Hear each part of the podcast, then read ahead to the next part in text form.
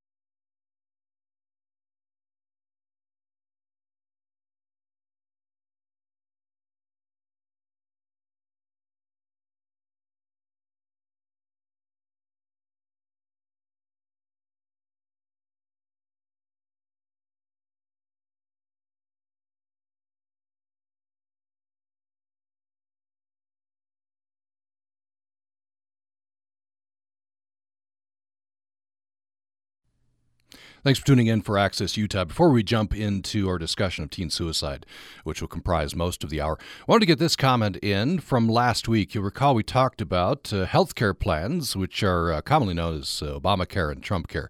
We talked about the American Health Care Act uh, recently passed in the House of Representatives.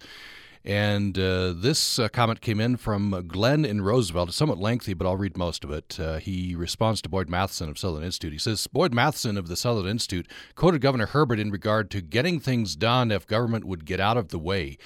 That seems to be at the core of the central nervous system of most all of the conservative arguments in general, says uh, Glenn. Government regulation has not been historically bad. As for, uh, for instance, look at the U.S. GDP from 1900 to 2015. Arguably, the laissez faire system of government regulation began a slow death in the early 1900s. It began with the trust busting of the Roosevelt administration, then with the precursor to the FDA, the Pure Food and Drug Act. Landmark legislation such as New Deal and Great Society have not turned our economy around and sent it into the Stone Age. Somewhere along the way, we enacted EPA, OSHA, etc. It cannot be denied that the middle class, the economy, our society, and in general has been greatly no exponentially enhanced through government regulations and actions. Call it socialism if you want. Getting government out of the way would be an obvious step in the wrong direction. Such an action would be doing the opposite of what was worked well over the last century.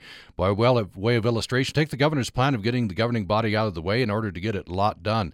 How would the NBA look without rules, regulations, and a governing body? LeBron James could get a lot done on the basketball floor without rules getting in his way of him being the one of the strongest and most powerful players in the game right now. That's human nature.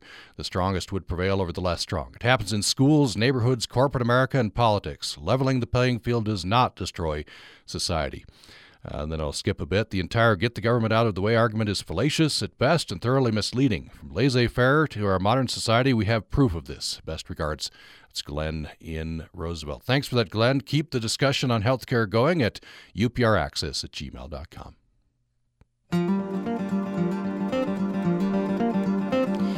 Thanks for tuning in to Access Utah. As of last year, suicide was the leading cause of death among 10 to 17 year olds in Utah and the suicide rate had tripled since 2007. Teen suicide is a hot topic lately with the advent of the Netflix series 13 Reasons Why. Several groups, including the Society for the Prevention of Teen Suicide, have expressed concerns that the media tends to glamorize and sensationalize suicide. We're going to talk about this during this hour. And uh, our guests uh, include a representative from the Society for the Prevention of Teen Suicide, Phyllis Alongi, who's their clinical director. Uh, Phyllis, welcome to the program. Thank you. Thank you so much for having us. We, we really uh, relish the opportunity to weigh in on such an important topic. We thank you for being with us. We also welcome in uh, Kim Gardner, who is with uh, NAMI Utah, National Association on Mental Illness Utah. their interim director, Kim Gardner, welcome to the program. Thank you very much. Appreciate the opportunity. And uh, we have a, uh, a high school uh, counselor, uh, Andy Peterson with Gunnison Valley High. Uh, thanks for joining us. Thanks for having me. Appreciate it. Uh, and I think we're going to have to leave some of our guests potted down. we get that weird echoing when we have both my microphone up and, and uh, theirs. We'll have to kind of go back and forth here. Uh, so let me start with Phyllis Alongi with uh, Society of Prevention of uh, Teen Suicide. I want to mm-hmm. Uh, respond, have you respond to this uh, this series, the Netflix series, quite popular. I think season two is coming up. At least it's been ordered. Um, this is a, a television series uh, starring a girl who uh, has committed suicide, right? And they're she's, they're looking back um, on uh, the, all of the reasons, potential reasons uh, why. Uh, so, 13 Reasons Why is the name of the, the series. And uh, you have a statement on your on your website uh, responding to this. I guess there is some good. There's discussion happening, including here on Utah Public Radio, but uh, there there's some bad as well. Well, I mean, I don't. I mean, we're not here to criticize, you know, the Netflix, and, and certainly not criticize the producers of the show. But we are going to say that there were ways that they could have been more responsible. And yes, I heard that they were going to sign on for another season, and you know, and the the idea is that it will then address school violence. So I think we're going to be having the same conversation a year from now. Um, you know, so getting back to the irresponsibility, there were several, um, you know, reasons why I think that they were remiss in really addressing what was happening with Hannah. Uh, um, you know, there's many reasons why someone would complete suicide, and so, so you know, they the the idea of blame and blaming the the survivors of the person who completed suicide and and the tapes and that it was a fictional depiction. It released, you know, all 13 episodes at once. So you, adolescents are binge watching it, and we know the hazards of binge watching. Um, and so we, we get to identify more with the, the characters, and um, they become identifiable and more relatable. And it was, you know, the acting is well done. So there's something really endearing about Hannah, and you could see how, you know, they had their finger on the pulse of the high school vibe and how adolescents would be attracted to that. So we're watching 13 hours of Hannah's the last 13, you know, days of Hannah's hours of Hannah's life and getting emotionally invested without anyone, uh, any adult supervision or anyone to process this with. And that's one of the issues that I have. You know, um it's also the in the absence of mental health clearly hannah was struggling emotionally. You know the the issue of depression and and anxiety or post trauma for all of the things that had happened to hannah were not addressed in the series. So those are treatable issues. And if we know that if someone is suffering that they can receive treatment. Suicide is preventable and um, you know, I think that that's another space where they could have really done something really great. Was maybe have the actress you know step out of character at the end of each episode and give resources you know or talk about you know uh, bring you out of the fantasy of it that the reality of it is that this is a fictional depiction you know and there's also the the very graphic um depiction of of her of her suicide at the end which we know is not you know historically and research shows and in the field of suicidology not recommended Mm. Uh, so, uh, one of the things here that you've touched upon, and maybe you could expand upon this uh, before we go on. Um, a, a, teen could perhaps get lost in this in the fantasy of the 13 hours uh, your your fear here is that the, that teen perhaps w- would then well, move towards suicide. Depending on what exactly without without any parental you know monitoring or anyone to discuss it with you know teens are watching it. You know we know they're going to watch it and we know they already have. You know n- the producers and netflix made another um, episode at the end, which was done much more responsibly with a clinical psychologist and I think another counselor, and and the actors and actresses talking about the role and why they felt it was important, and they they continually list resources at the end, and that piece of it I didn't see when I watched the entire episode. I did not. That was not. I couldn't find that until like maybe a week or two later when I had heard about that. I went back to look at it. So and and the teens that I've asked since have watched the entire um, series but did not watch that episode. Mm. So it's unfortunate that that was at the end and maybe not at the beginning, or two episodes released and then maybe something else and then another episode or two released because it's overload. And, you know, we have to use this. We know that they're watching it. We know Netflix isn't going to pull it, so we have an option. We can focus on the obvious, you know, the negative impact that it's having, but also the buzz that it's facilitating. Um, and it's provoking dialogue. So we know they're going to watch it, we need to utilize the series as an opportunity to increase awareness and education with this subject. We have to encourage parents and guardians to be responsible, to monitor what they're watching, and give them the opportunity to educate themselves so that they feel comfortable talking to their teens, to their um, adolescent loved ones about the series, about suicide, and some of the other very addressable issues that are depicted in the series. We're going to uh, talk more in general, but at, at, the first part of the program, I want to have each of our guests respond to uh, 13 Reasons Why. I want to go next to uh, Andy Peterson. Uh, sure. who is a, uh, counselor at Gunnison Valley High? Um, Andy Peterson, uh, you're you're kind of on the front lines, right? You're you're dealing with teenagers all day, every day.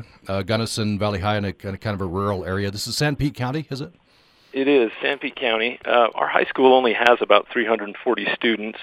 Um, but in that 340 students, we're constantly trying to keep an eye out for for students that that seem to be on the outside looking in.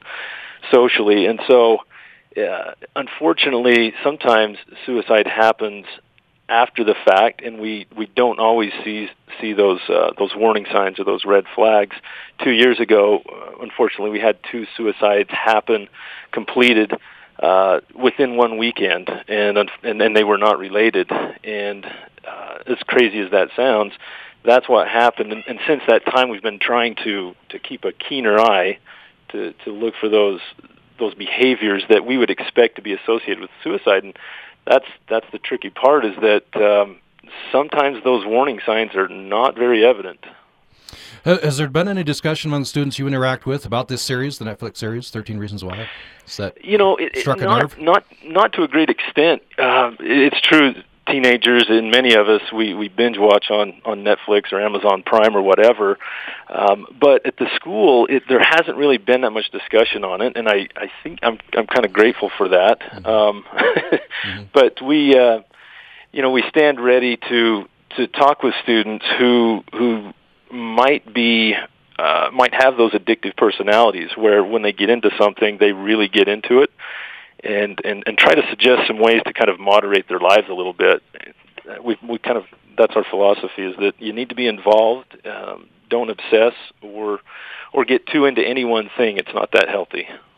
As we go along the program a little later, I want to talk to you about some risk factors of being in rural uh, places, and there I think there are some risk factors, including access to, to mental health. Uh, let me turn next Absolutely. to, to uh, Kim Gardner from NAMI Utah, their interim uh, director. Kim Gardner, uh, first of all, just a, a response. Uh, have you heard any buzz about this series coming through your organization, or, or has it been pretty quiet?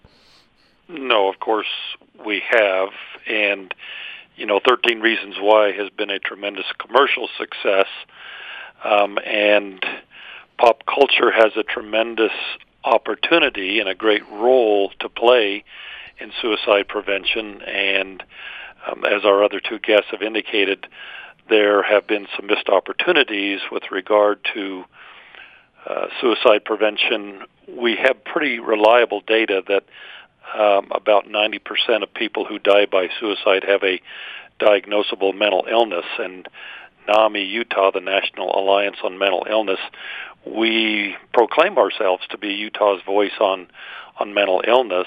Um, and one of the unfortunate pieces of 13 Reasons Why is that there really was not um, a an opportunity to discuss that uh, treatment for uh, mental health conditions um, while not necessarily easily found or accessible, is is there, and treatment works, and people get better, and recovery happens, and so these are opportunities that the media. Um, sometimes can take advantage of and sometimes does not and that's my feeling in in the case of 13 reason why it does give us an opportunity to have this conversation and we're grateful for uh, you bringing this to the forefront uh, for your listeners, so that we can. You, you know, my my fear is that uh, this is a this is um, uh, a dark uh, movie. Um, it romanticizes suicide. I'm always concerned about uh, the fact that uh, in the world it feels like we don't value human life and uh, understand the worth of human beings. And I think sometimes uh, we have an opportunity to enforce that or not enforce that. Let's uh, take a break. When we come back, I'll uh, just alert you. Come first to uh, Kim Gardner and talk about these troubling statistics. We'll also talk about nationally the the the uh, the general risk factors. But uh, as of last year, as I said at the beginning of the program, uh, suicide leading cause of death among 10 to 17 year olds in Utah. Youth suicide rate had tripled since 2007. Uh, I think Utah sits about number eight in uh, in suicide rate for this uh, age group. Uh, so a serious problem. We have uh, with us several guests who can talk knowledgeably about this. We have Phyllis Alongi, who's clinical director with the Society for Prevention of Teen Suicide. Uh, we have Andy Peterson, who is a high school counselor at Gunnison Valley High, and uh, Kim Gardner, who's interim director of NAMI Utah. More following this break. This is Management Minute by Professor Scott Hammond. I recently heard an employee complain that my boss doesn't respect my opinion. Instead of giving sympathy, I said, leave your opinion at home. In a good work environment, opinions don't matter, facts matter. Facts are data combined with analysis. If you have data and solid analysis, then your leader and colleagues better listen, and they probably will. But your opinion doesn't matter, so leave your opinion at home and bring facts and good analysis to work. The Management Minute is brought to you by our members and the USU Shingo MBA program at the Jon M. Huntsman School of Business, a 15 month graduate degree for executives giving knowledge and skills to leverage the principles and tools of lean continuous improvement. huntsman.usu.edu.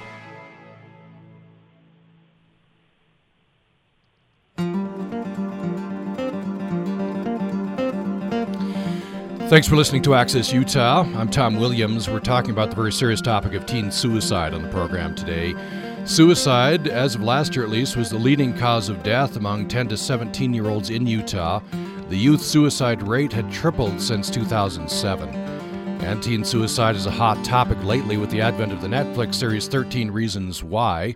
Several groups have expressed concerns that the media tends to glamorize and sensationalize suicide. We've talked about uh, that in the first segment of the program, and we are talking about teen suicide uh, all throughout this hour. You're welcome to join this conversation. Perhaps you have a story, uh, an opinion, a question.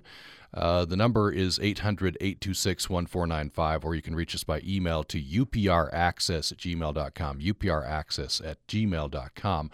And we have with us uh, from the Society for the Prevention of Teen Suicide, their clinical director, Phyllis Alongi. We have a high school counselor with Gunnison Valley High, Andy Peterson, and Kim Gardner is interim director with National Alliance on Mental Illness, Utah, NAMI, Utah. Let me start with uh, Kim Gardner. Um, these are startling statistics. Suicide leading cause of death among 10, 10 to 17 year olds in Utah. Youth suicide rates tripled since 2007.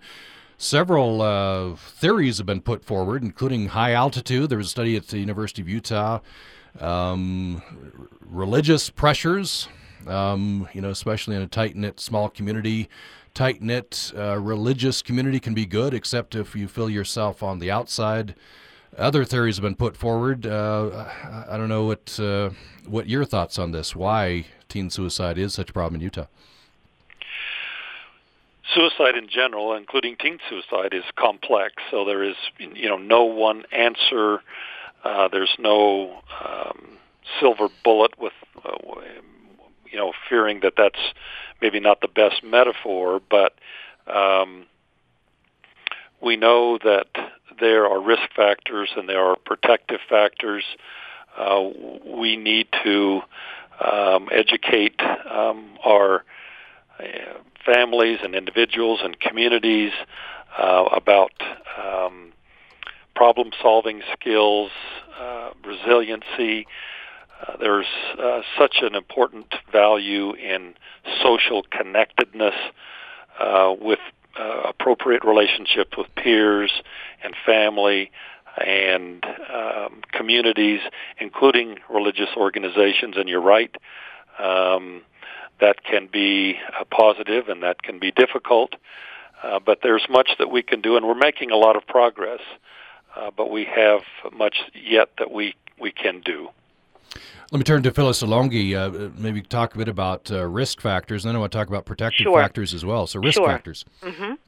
Uh, and, and you know, demographics is one of them, and I totally you know agree what what was said that there is no one reason. It's, you know, we believe in the overlap theory that, you know, it's a culmination of risks that really, you know, um, increase your, your risk. And so we're talking about personality factors and the demographics and of course the clinical is there is there um, you know a, a pre-existing condition um, issues with the family and you know outside stressors and um, access of course to means.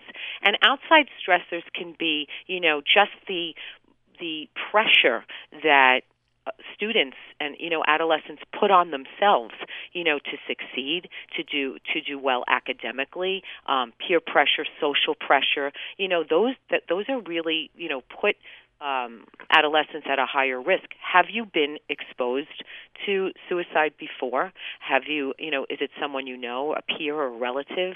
And um, did you attempt before? Because that also, um, you know, brings you up the risk factor list. And you know, any kind of um, clinical issue or learning disability that includes impulsivity, because um, we know impulsivity can be uh, can be related to a risk factor, and also um, you know the early onset of puberty, which lead you know can be associated with impulsivity and and and then you know impulsivity and risk behaviors. So there's a lot of outside you know external uh, risk factors that you know really do increase their risk, and so these are the things that we have to look for. And unfortunately, we don't always get this information in schools prior to students coming in, or from one school to another, like from elementary to intermediate, intermediate to um, high school. We don't always get that that you know? And i agree that that one big protective factor is connectedness that belonging to community or something faith based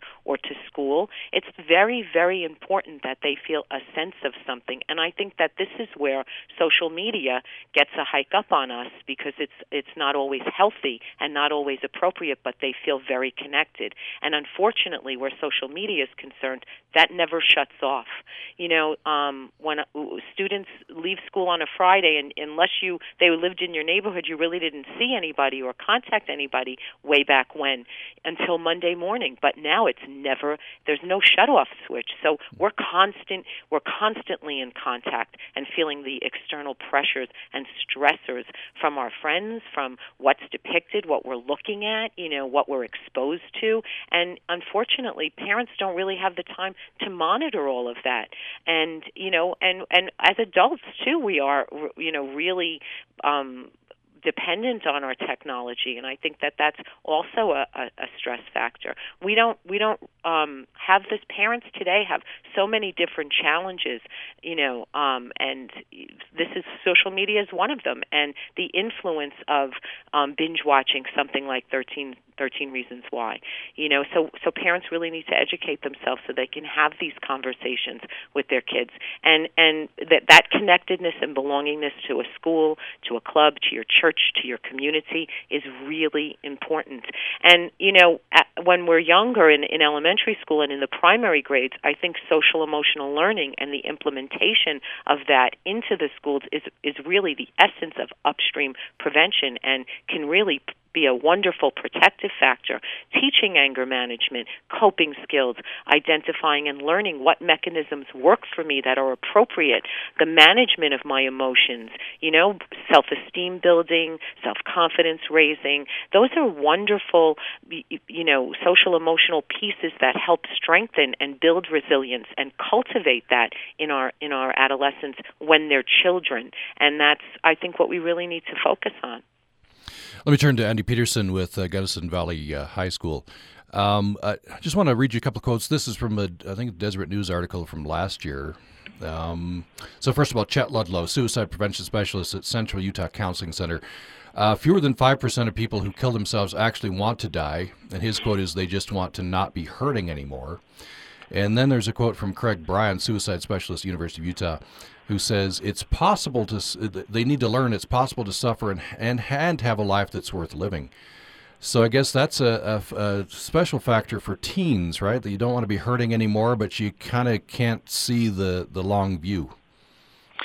Absolutely, absolutely right. Um, I appreciate what Phyllis has said with with uh, the parents and the connectedness and, and the early intervention. And I'm not sure with the uh, statistics across the state, but I believe that the ratio of school counselors in elementary schools is somewhere in the neighborhood of 1 to 1,200 something like that. Uh, recently, House Bill 239 was passed, which uh, has put truancies and minor offenses back onto the schools uh, without the support of the juvenile justice system. Um, so now schools are having to decide at what point do we do we cut these students loose who refuse to come to school? How do we find those resources to? Are we supposed to go and get them out of bed and bring them to school so that we can address those issues? So there have been some, I guess, some confounding factors over the years that um, uh, the school counselors try to figure out what is my role? Am I the college and career readiness specialist? Am I the suicide prevention specialist? Am I all of the above? And and how do I find it in the day to to to make to meet all of those ends? I guess. Um, but absolutely, when when students come to to Gunnison Valley High School, what they hear over and over is get connected, get involved, get involved in a sport, a club, start your own club.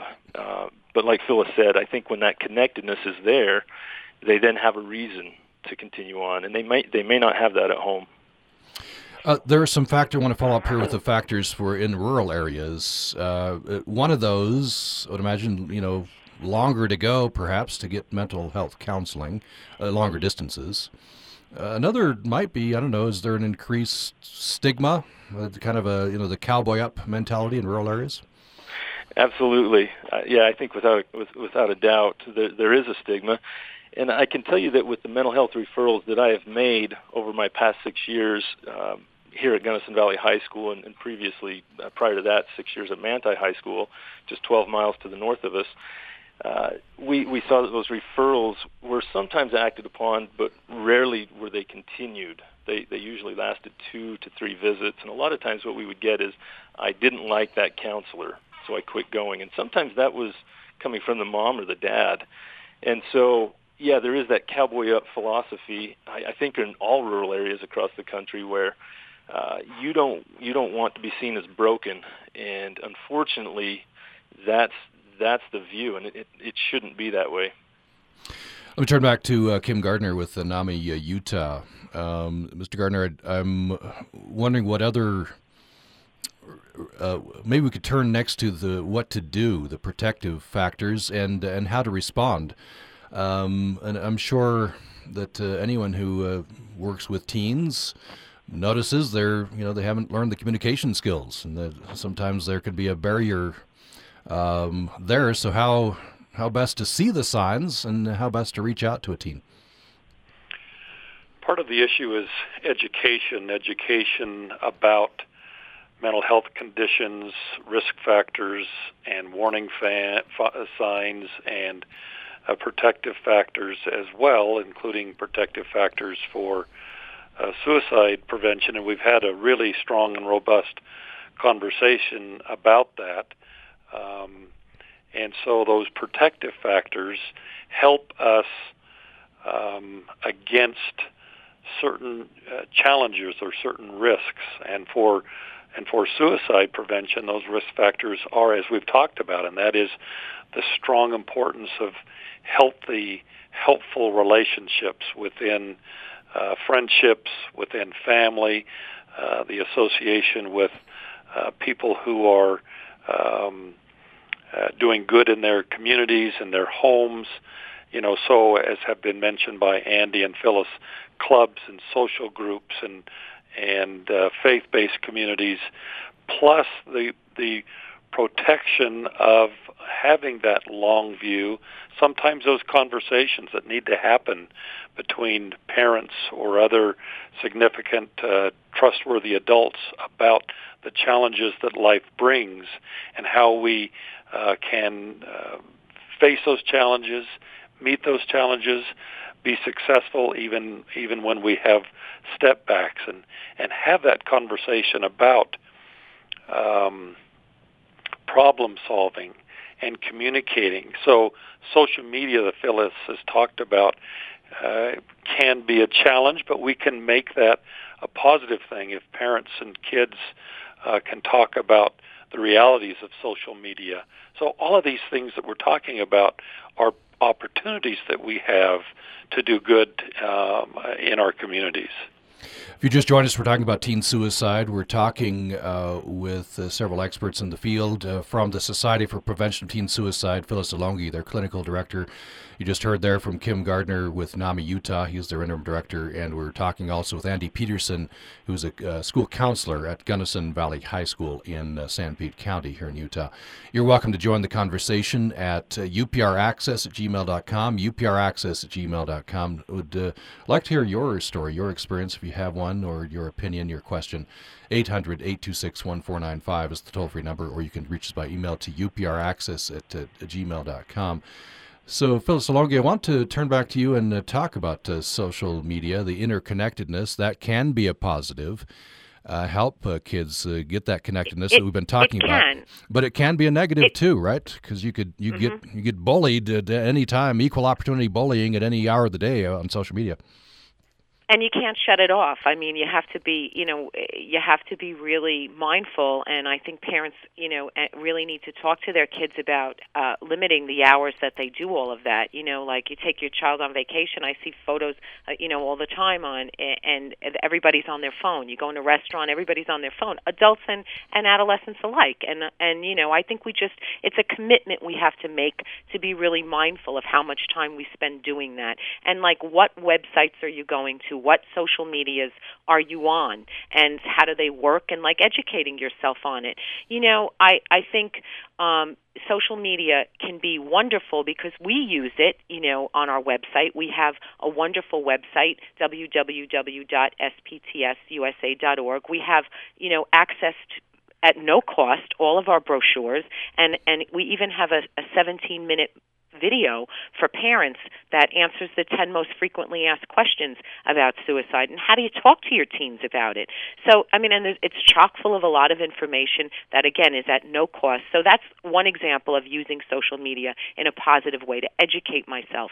You know, I think social media can be impeding when it, it kind of doesn't help develop and cultivate our social skills, our communication and social skills. And I find that, you know, um, it's difficult for adolescents to say things in person, to have conversation and have face to face confrontation, to ask for what they want, to fine tune their social and communicative skills because they're so used to texting it. And texting really important um, information back and forth without ac- actually having the social experience.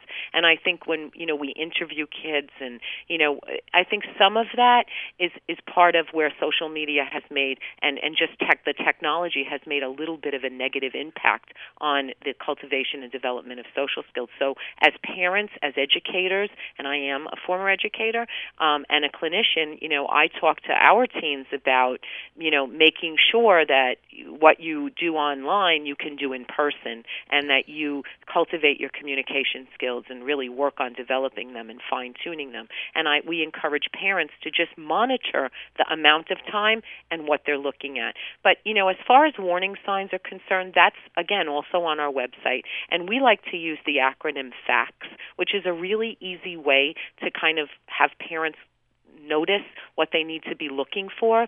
Um, any change in the feelings, you know, expressing hopelessness about the future. And I think what, what everyone was talking about this morning so far is that goal setting and looking towards the positivity of the future and like how this family, in this family, how we problem solve and really modeling that and talking about it. I think that that, that is just a wonderful point too. Um, and any difference, any changes in displaying severe or overwhelming pain or distress in your actions, any changes, worrisome behaviors, or you know any withdrawal from friends or social activities, anger or hostility increasing, um, any changes in your adolescent's sleep, um, threats, talking about suicide, writing about suicide, making plans, um, any any situation that can be extremely stressful, you know, like uh, loss or or change or moving, any kind of peer or personal humiliation, um, getting into trouble at home or at school or with the law. These are the kinds of situations that could be triggers, and we need to really look at them as as signs. And you know, um, I think educating ourselves, we feel more confident we feel more competent. So then we ask the questions, and we're okay. I mean, it's a very sensitive subject, and it's scary to talk about. But we we're armed with knowledge, then we empower ourselves to really talk about it. And I think that's we have to start there. Um, and I think that using the the internet, using our powers and social media for positive, is a great way to do it. You know, and I think it can work for us, but we also have to monitor what that there's not negative impact and the appropriateness. You know, every time somebody says something negative about somebody's picture and someone hits like on Facebook, you know, you're contributing to the negative. We have to talk to our teens about how that feels and, you know, what the impact of it is. It just doesn't go out into cyberspace, it's hurting someone. You know, so those are the things that like I like to to to kind of look at as what we can be mindful of and pay more attention to and really monitor. Let's uh, take another break. When we come back, I'll alert uh, Andy Peterson. Be coming to him first. I wanted to talk a little bit more about the experience that you've had there in, in Gunnison, the community has had, uh, and uh, and uh, some more about uh, what we can do. We're talking about teen suicide. And uh, jumping off point is the Netflix series 13 Reasons Why. Several uh, groups have expressed concerns that media tends to glamorize and sensationalize suicide. That uh, charge has been leveled at 13 Reasons Why. We've been talking about that. And we're talking about teen suicide in general. Uh, suicide is the leading cause of death among 10 to 17 year olds in Utah. Serious problem in Utah, as it is, of course, everywhere. And we're talking about it uh, more following this break. Programming on Utah Public Radio is made possible in part by our members and USU's Aggie Blue Bikes, who is again happy to partner with the community for the National Bike Challenge. Community members can log miles, join a team, and express a love of cycling. Information available at sustainability.usu.edu. Scottish pianist Steven Osborne does practice, of course, but he also believes in getting away from music. You know, you've got to have a broader life. The more you try and closet yourself in, sort of protect yourself, actually, you really impoverish what you have to say. Pianist Steven Osborne on the next Performance Today from APM. Join us tonight at 9 on Utah Public Radio. Thanks for listening to Access Utah. We reached our last segment on teen suicide, a very, uh, of course, serious, important topic. Last year, at least, and I think it's still the case, suicide was the leading cause of death among 10 to 17 year olds in Utah. Youth suicide rate had tripled since 2007 in our state. And uh, teen suicide is a hot topic lately with the advent of the Netflix series 13 Reasons Why. And uh, we're talking about this uh, with uh, several uh, people, and our guests include um, Phyllis Alongi, Clinical Director with the Society for Prevention of Teen Suicide. We have with us Kim Gardner, who is Interim Director of NAMI Utah, National Alliance on Mental Illness Utah. And Andy Peterson is with us. He is a high school counselor with um, uh, Gunnison Valley High School. Uh, you can join this conversation, hope that you will, at uh, upraccess at gmail.com, upraccess at gmail.com, or you can call us at 800 826 1495. 800 826 1495. So I want to turn to. Uh, uh, Andy Peterson next uh, there at uh, Gunnison Valley High. Previously, uh, you said at Manti, right? Uh, so yeah, you've been there correct. in Sanpete County. I just want to read the uh, the uh, the first couple of paragraphs from Lois Collins' uh, very impactful article about uh, Gunnison. Uh, this came out last year in the Deseret News. Um, a young, uh, quoting Lois Collins, a young man walks out of the bank in the rural city of Gunnison dressed in a shirt and tie despite the blazing sun. When he spots Officer Carl Wimmer in his police car, his face lights up. He tells Wimmer he's just gotten a loan to buy a rental property. He owns a small business now. It's a beautiful day and life looks pretty darn good. And uh, this, despite a desperate text he sent a few years ago, uh, quote, "It's over, Wimmer. I've gone. I've overdosed."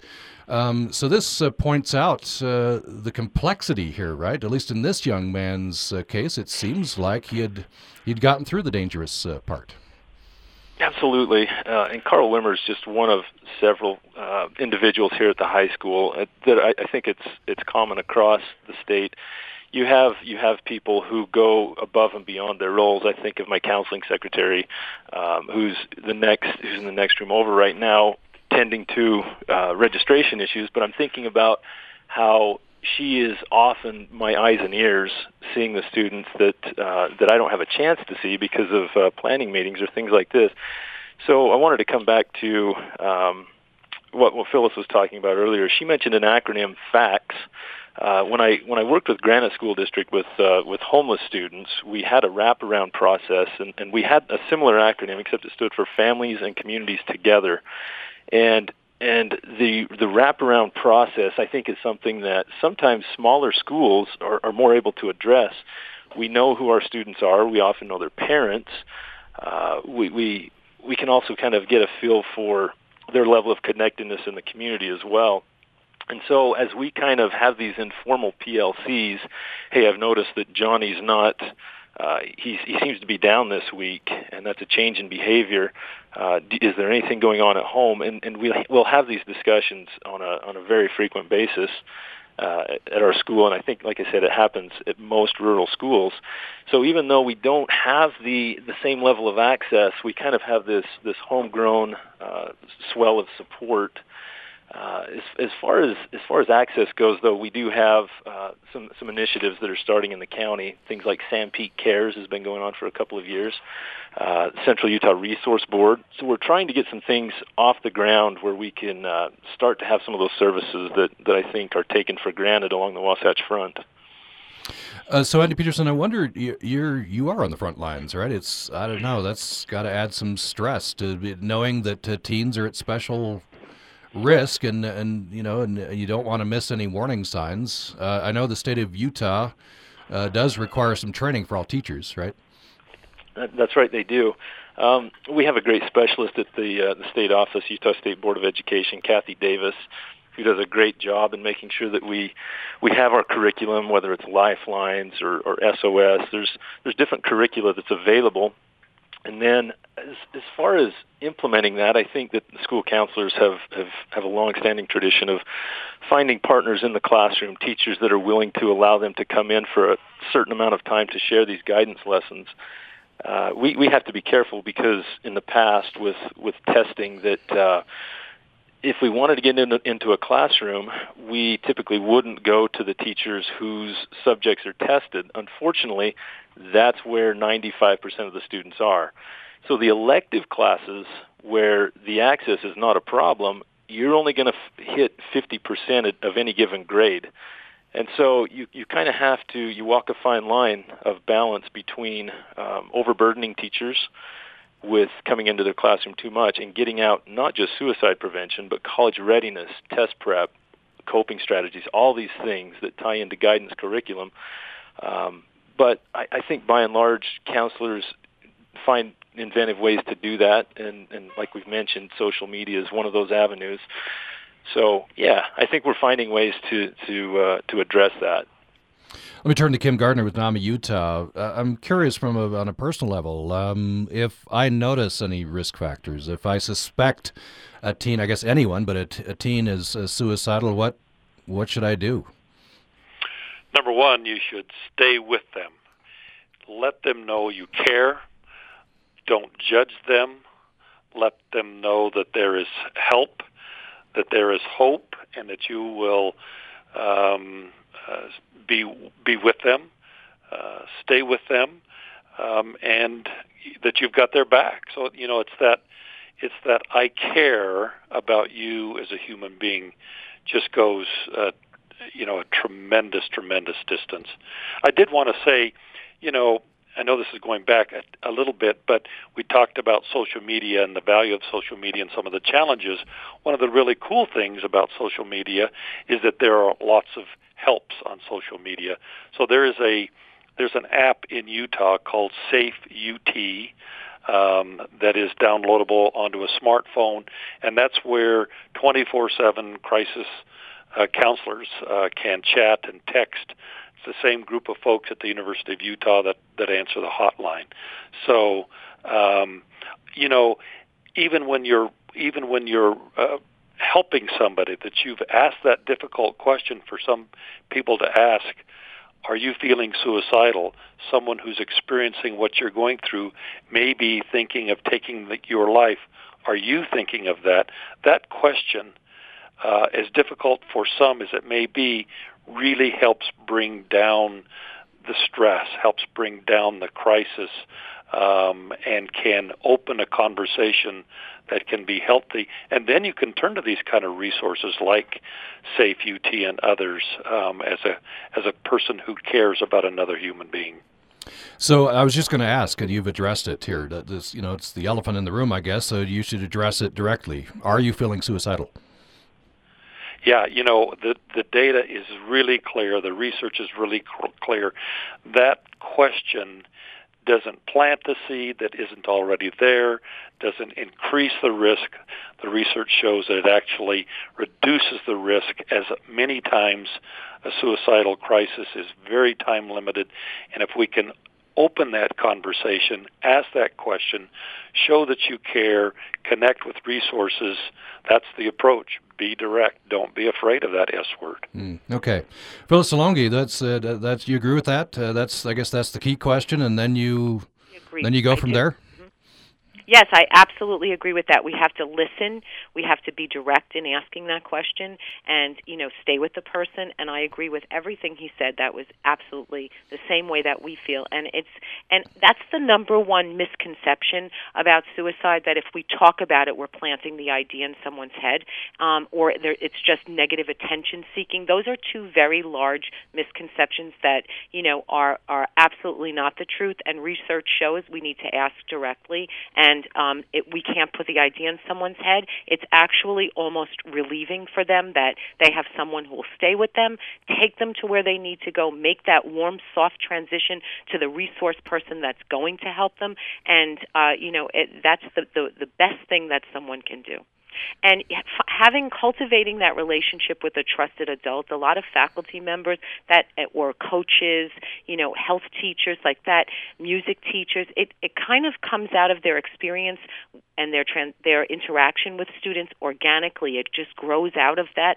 that they become the trusted adult. So they also need to be trained and educated on how do I make that warm soft transition? What's my role? And it is critical but limited because we're going to get them to the person who can help them. That's very, very important. And um, I think that that's like really something we need to focus on as well. And and again, you know, the challenge is going back for just a second on social media. There are so many apps.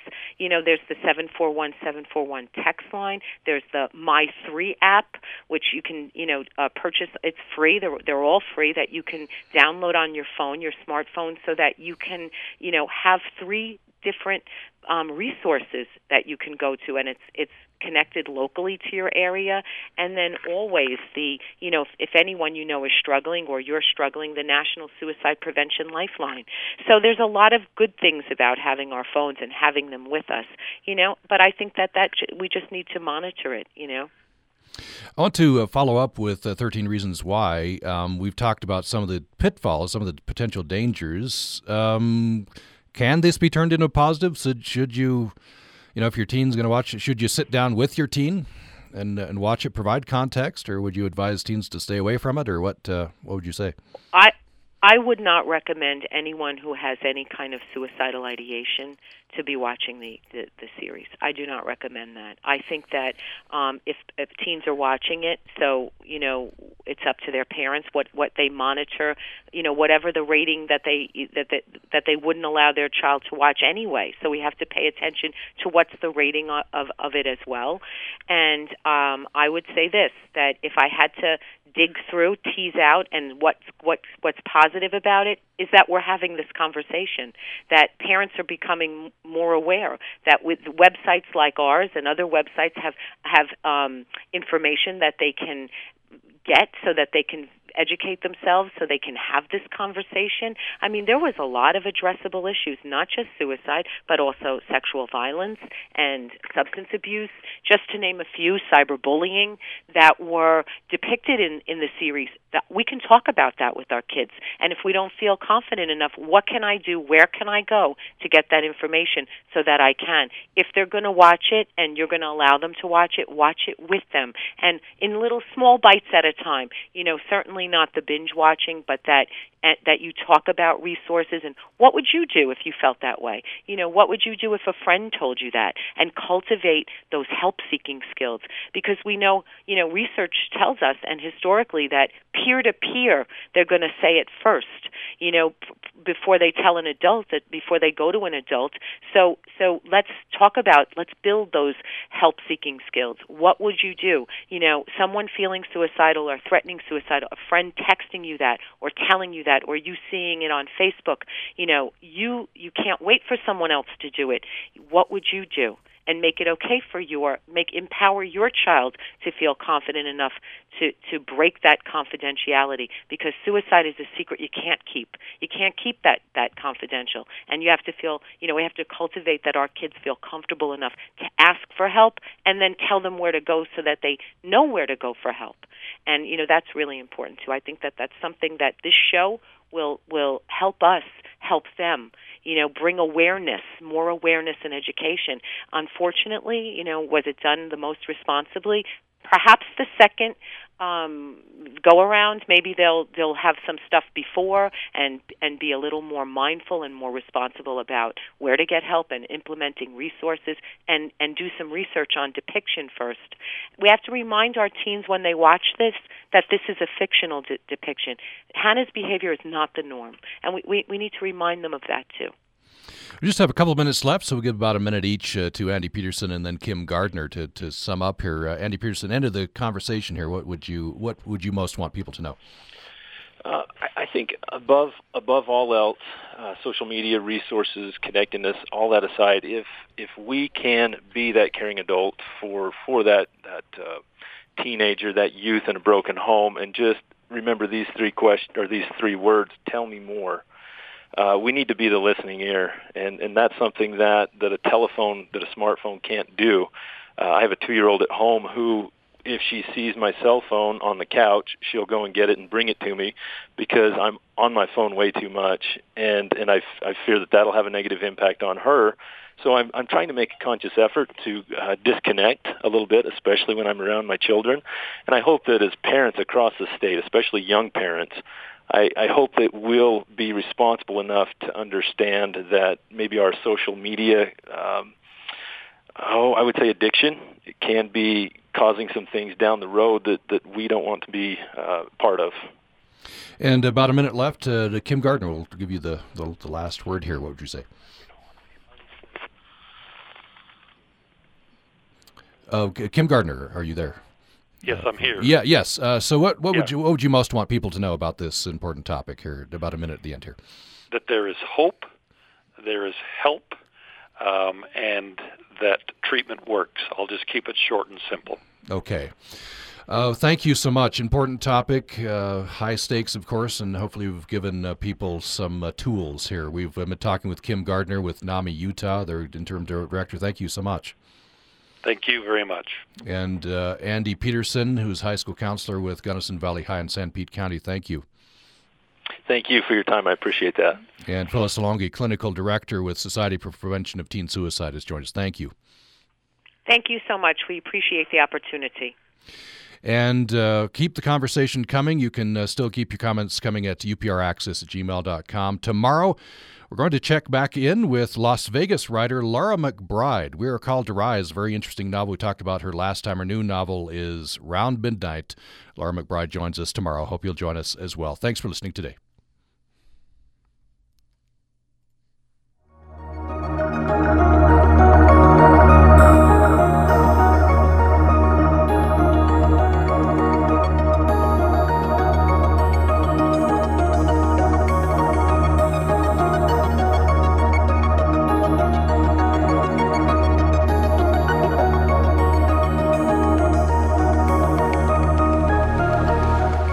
This is Utah Public Radio, a statewide service of Utah State University and the College of Humanities and Social Sciences.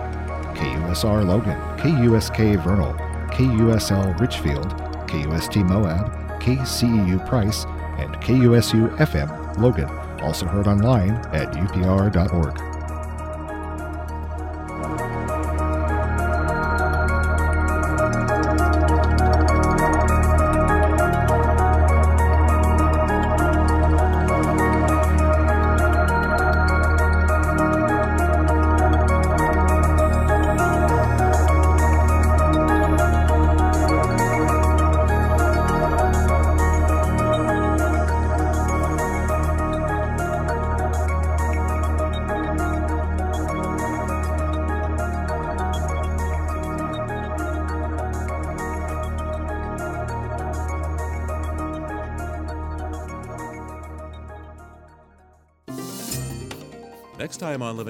why astrophysics matter even for people in a hurry. The laws of nature that we measure here on Earth are the same that exist on the moon, in the sun, across the galaxy, across the universe itself. Cosmologist Neil deGrasse Tyson explains it all. I'm Steve Curwood, and that's next time on Living on Earth from PRI. Join us Wednesday morning at 10 on Utah Public Radio.